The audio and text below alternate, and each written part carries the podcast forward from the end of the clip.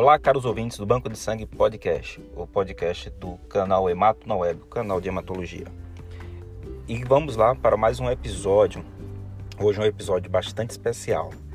É um episódio que vai abordar um pouco sobre as alterações laboratoriais muito frequentes nos exames hematológicos, ou seja, aquele exame de sangue que o médico solicitou para você e que veio com alteração.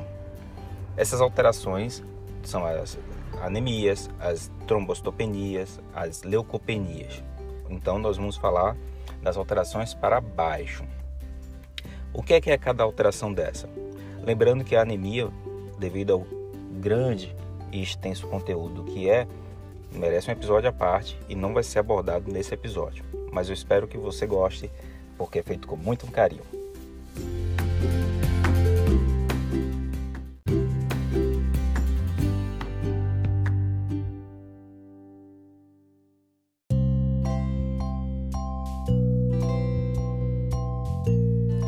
Leucopenia. O que é isso? Sem dúvidas, um dos motivos de maior frequência que leva a pessoa ao hematologista é a leucopenia. Mas o que é isso? É grave? É necessário seguimento? É risco para a leucemia? Uma pergunta muito feita nos nossos consultórios. Essa e outras perguntas nós vamos tentar responder nos minutos a seguir. E se você está curioso em saber essas respostas, basta aguardar um pouquinho que nós vamos tentar responder no Banco de Sangue Podcast, o podcast do canal de hematologia. Bem, por definição, leucopenia significa redução dos leucócitos. Vem do grego leuco, que significa branco, e penia, que é pobreza, escassez. Então, a leucopenia seria uma redução na quantidade de leucócitos circulantes. Os leucócitos, como eu afirmei, são os glóbulos brancos do nosso sangue que, entre outras funções, são responsáveis pela defesa do nosso organismo contra agentes externos, geralmente infecciosos. Logo, a primeira impressão que a pessoa tem ao verificar a redução dos leucócitos é que possui algum tipo de fragilidade na resposta imune. Porém, não é sempre assim. De longe, a gente não pretende esgotar com esse episódio, obviamente, tudo que está acerca do conhecimento do termo leucopenia.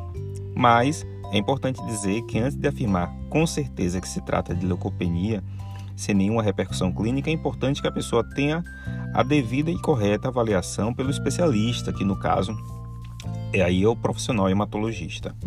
Assim, minimiza o risco de deixar de se avaliar algo que é mais sério e, portanto, deixar de realizar também o tratamento adequado. Isso é um importante recado.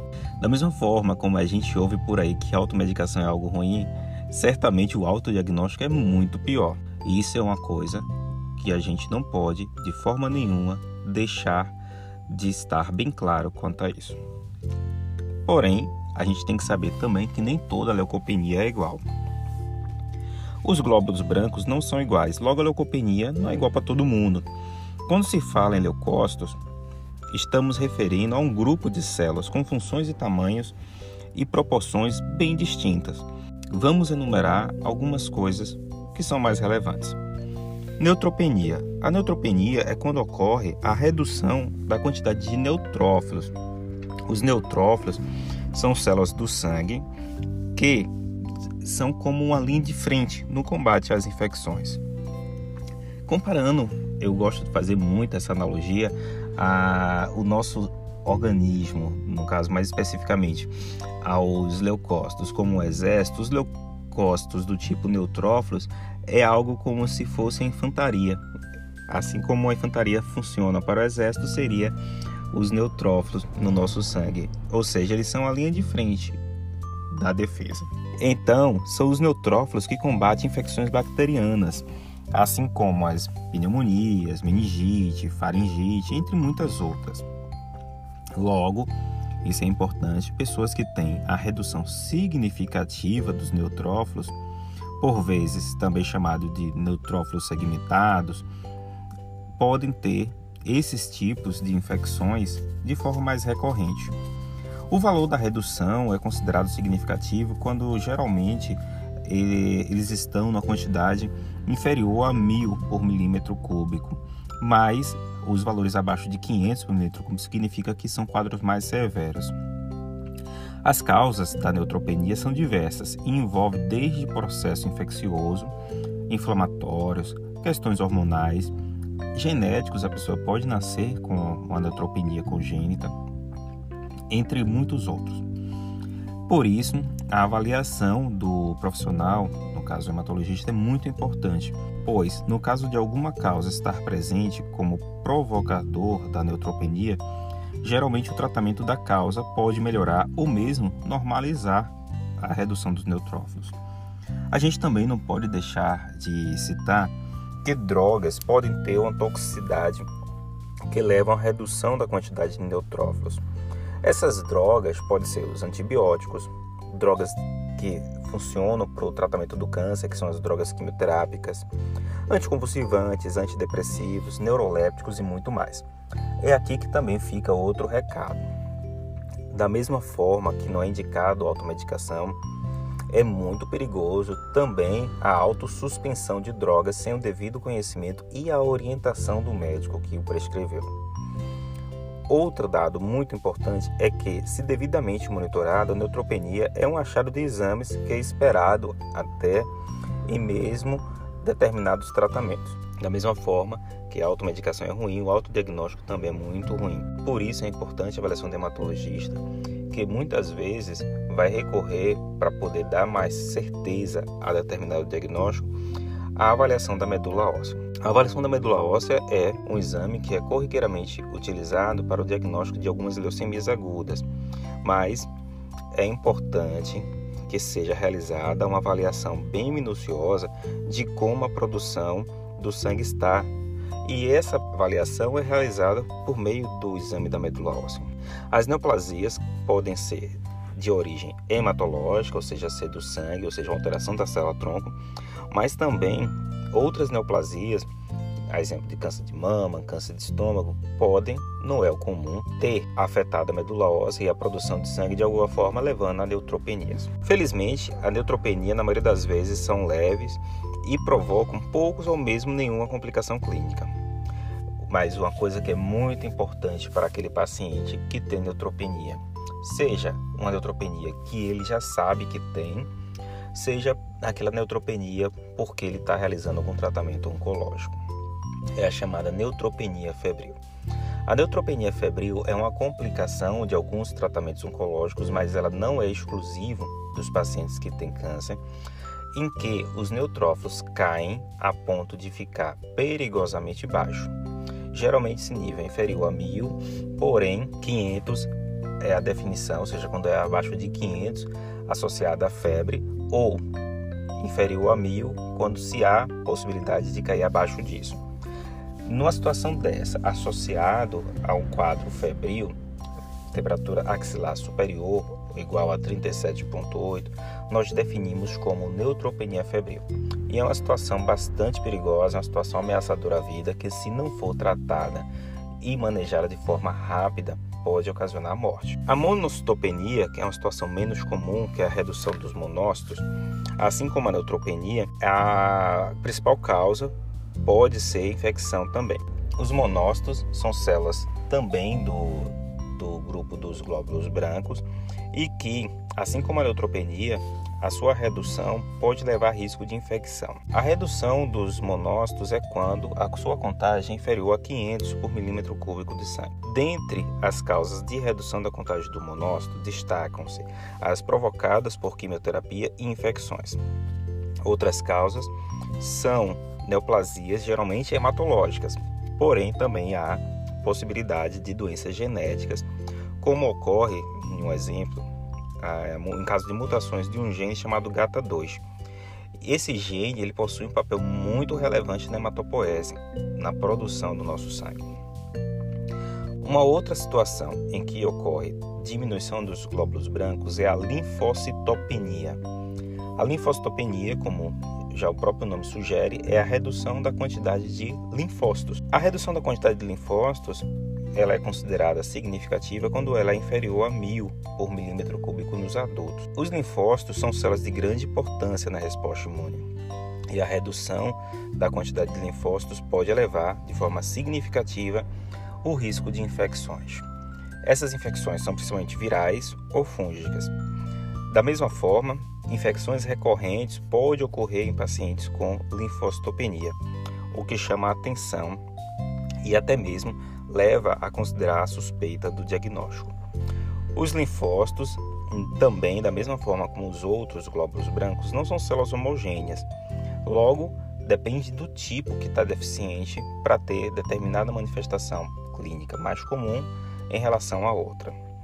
As causas da linfocitopenia podem ser genéticas, chamadas comumente de imunodeficiências primárias, ou podem ser adquiridas. Nesse caso, podemos citar o vírus da imunodeficiência humana, o H I V, que provoca uma doença chamada AIDS, ou também chamada SIDA, que é a síndrome da imunodeficiência adquirida.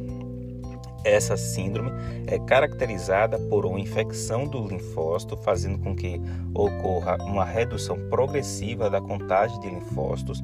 Esses linfócitos são chamados linfócitos T, como eu afirmei, existem diversos subtipos de linfócitos. Linfócitos T com antígeno na superfície, ou seja, com proteína na superfície chamada C D quatro. E essas células são importantíssimas, elas atuam de forma bem simplificada como verdadeiros maestros na resposta imune, orientando como deve atuar cada outra célula da imunidade. Então, de antemão, a gente já sabe que pacientes com linfocitopenia, seja ela adquirida ou de origem genética, eles vão ter um comprometimento importante da imunidade, seja da imunidade humoral, quando principalmente a redução é de linfócitos B. Por quê? Porque os linfócitos B são as principais células que produzem anticorpos, ou da imunidade celular, quando ocorre a redução dos linfócitos T. Pode ocorrer também alguns casos de deficiência de linfócitos, chamados linfócitos N K. Esses linfócitos eles estão em menor proporção, mas também da mesma forma eles atuam na resposta imunológica, principalmente no caso de algumas infecções virais e infecções fúngicas também, e a sua deficiência pode elevar o risco dessas infecções. Essa é uma introdução bem simples sobre alguns achados laboratoriais que pode ocorrer quando a gente vislumbra, no caso, o exame de sangue. No caso, alterações laboratoriais para baixo, ou seja, leucopenias. Vamos ver um pouquinho também sobre trombocitopenia.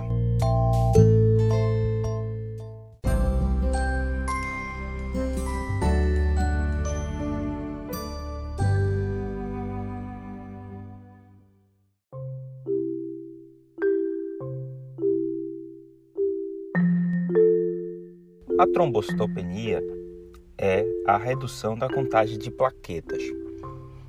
As plaquetas, elas não são células sanguíneas.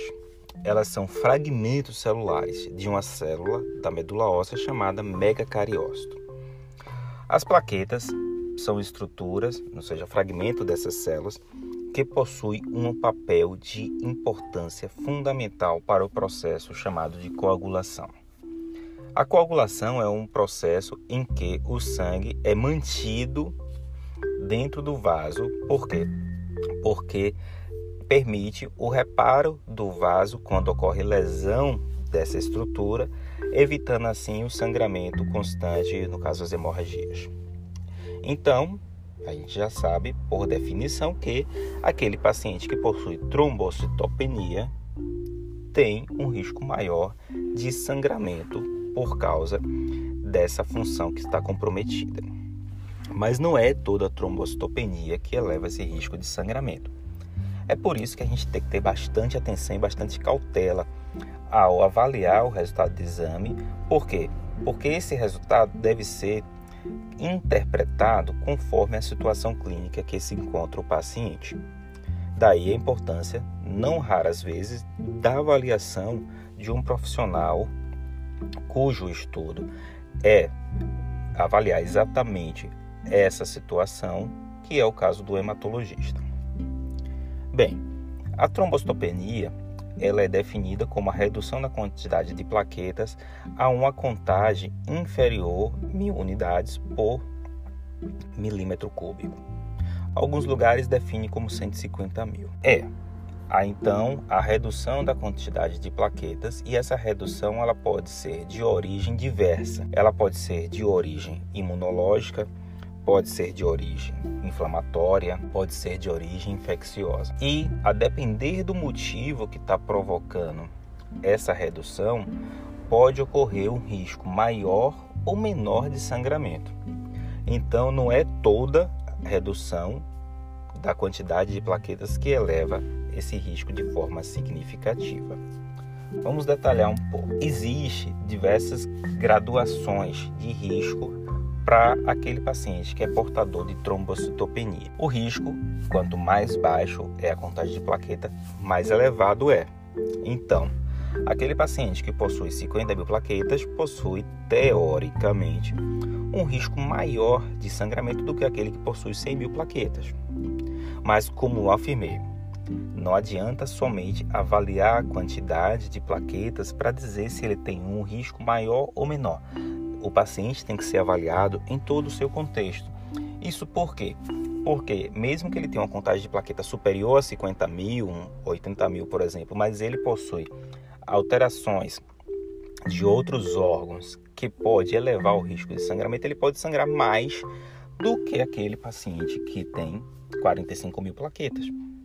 É o que ocorre, por exemplo, em pacientes que são hepatopatas, que possuem, portanto, a diminuição das plaquetas, mas também possuem uma disfunção de coagulação oriunda da disfunção do fígado em realizar a fabricação de determinados fatores de coagulação. O mesmo pode ocorrer, então, em pacientes com insuficiência renal, em que a mesma plaqueta de oitenta e cinco mil pode não ser tão eficiente quanto aquele paciente que tem cinquenta mil plaquetas, mas não possui a disfunção do rim. Isso por quê?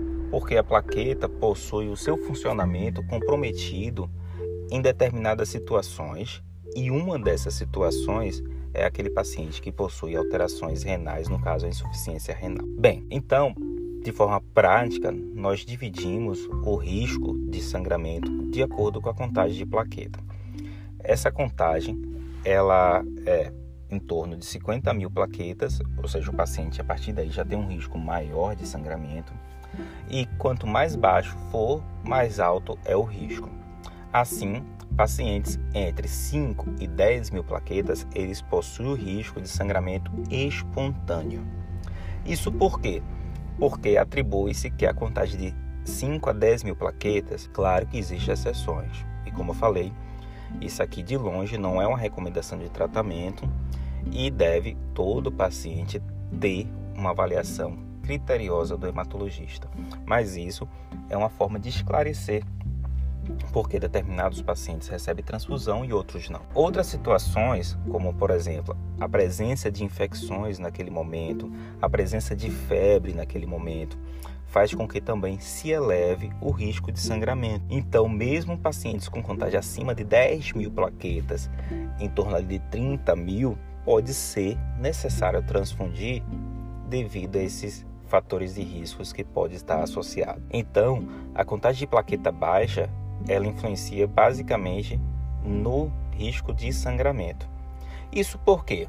Porque a plaqueta, como eu afirmei, é um fragmento de célula, e no interior desse fragmento celular possui estruturas bem características que são de fundamental importância para o processo de coagulação. De forma simples, que estruturas são essas? As plaquetas, se você olhar ela, fotografias por microscopia eletrônica, nós veremos que ela é repleta de grânulos. Grânulos quais? São os chamados grânulos denso e grânulos alfa, entre outras, e os grânulos denso possuem outros fatores, como A D P, possui serotonina, outros fatores que são necessários para a coagulação. É a plaqueta também que libera fosfolipídio, é a plaqueta que libera cálcio. Todos esses elementos são elementos fundamentais para que a coagulação funcione de forma correta. Seguindo esse processo, a plaqueta também possui estruturas bem características que são filamentos no seu interior que nós chamamos de citoesqueleto, e esses filamentos, uma vez a plaqueta tem um estímulo, ou seja, a plaqueta seja ativada, eles levam a uma alteração da estrutura da plaqueta. Se nós olharmos a plaqueta no microscópio, nós veremos que ela possui a forma de uma folha oblonga, levemente comprida. É, por outro lado, quando ela está ativada, ela muda totalmente de forma, tornando-se achatada e mais adesiva. É exatamente isso que permite que outras plaquetas grudem em outras plaquetas, leva à formação de que nós chamamos de tampão plaquetário, que é o primeiro passo para a formação do coágulo. Esse tampão plaquetário também leva à formação de uma superfície que é ótima para o processo de coagulação, como já afirmei no episódio um. E aí ocorre a formação do coágulo secundário, que é o quê? Que é o coágulo em que ocorre a mistura das plaquetas juntamente com o produto final da coagulação, que é a fibrina. Logo, a gente percebe que a plaqueta possui importância fundamental, e o mais curioso é que ela não é exclusiva da coagulação. A plaqueta ela atua também como liberador de determinadas substâncias que mantêm o tônus vascular. É importante, assim como o endotélio, é importante também até mesmo nos processos infecciosos. Por quê? Porque ela atua juntamente com o sistema imunológico na imunidade primária, permitindo, digamos de forma bem simplificada, o sequestro de determinados agentes infecciosos, e aí a partir desse sequestro, ou seja, esses agentes infecciosos estão lá isolados, o macrófago, que é uma célula do sistema imunológico, faz a devida limpeza e eliminação desse agente infeccioso que estava presente na circulação. Porém, nós sabemos também que tem determinadas situações em que ocorre a redução de plaquetas, não porque tem um, ga- um gasto, um consumo de plaquetas, mas porque elas estão ativadas, e essa redução de plaquetas, de forma contrária ao que é esperado, que é a, o risco maior de sangramento, ocorre, pelo contrário, um risco maior de trombose. Essa situação é o que ocorre, por exemplo, numa doença chamada síndrome do anticorpo antifosfolipídio. Nessa síndrome do anticorpo antifosfolipídio, pode ocorrer a redução de plaquetas, pode ocorrer até mesmo a redução a níveis significativos, que pode até levar ao profissional o pensamento de que o risco de sangramento é elevado, mas essa síndrome é uma síndrome protrombótica, ou seja, eleva o risco de trombose. Isso por quê? Porque as plaquetas podem estar até reduzidas, mas elas são hiperativadas. Ocorre uma liberação de fosfolipídios na circulação, ocorre um risco maior de agregação plaquetária e, portanto, de trombose no vaso. Então, por isso que é fundamental. Quando a gente olha, quando a gente avalia o resultado de exame laboratorial e avalia que tem uma leucopenia ou então uma trombocitopenia, não basta ter apenas a ideia de que aquilo está reduzido e eu vou ter um risco maior de infecções, no caso das leucopenias, ou um risco maior de sangramento, que é o caso das trombocitopenias. Não, é necessário toda uma avaliação de um contexto, e esse contexto, um dos profissionais que pode avaliar melhor é o hematologista.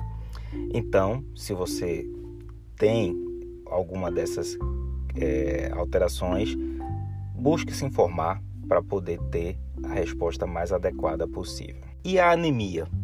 Bem, a anemia é um tema para um podcast separado.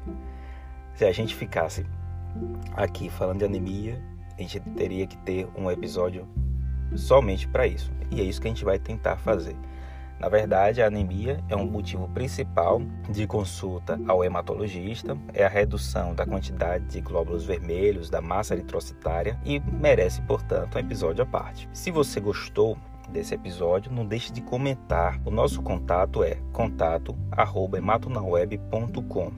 Se você está ouvindo esse podcast numa só plataforma e essa plataforma permite a avaliação, não deixe de avaliar, se for com estrelinha, se for com legal, para poder a gente ter o nosso reconhecimento diante dessas plataformas e, com isso, poder tornar mais público e visível ao alcance de todos, assim como você ouviu, outras pessoas podem ouvir também e achar esse conteúdo relevante. Nós estamos também no Facebook, estamos também no Instagram com o Hemato na Web e o nosso site w w w ponto hemato na web ponto com. Esse é o Banco de Sangue Podcast, o podcast do canal Hemato na Web, o canal de hematologia. É um canal para você tornar a hematologia de forma mais simples e, se, e descomplicada e ao alcance de todos. Lembre-se, muitas pessoas podem estar precisando de vocês no momento. Então, se você pode, vá lá no seu hemocentro, vá no banco de sangue que você costuma ter como referência e faça a sua doação de sangue. É fundamental e a outra pessoa que está do outro lado certamente vai estar muito grato. Ficamos por aqui, espero que esse episódio seja legal e se você gostou, não deixe de avaliar.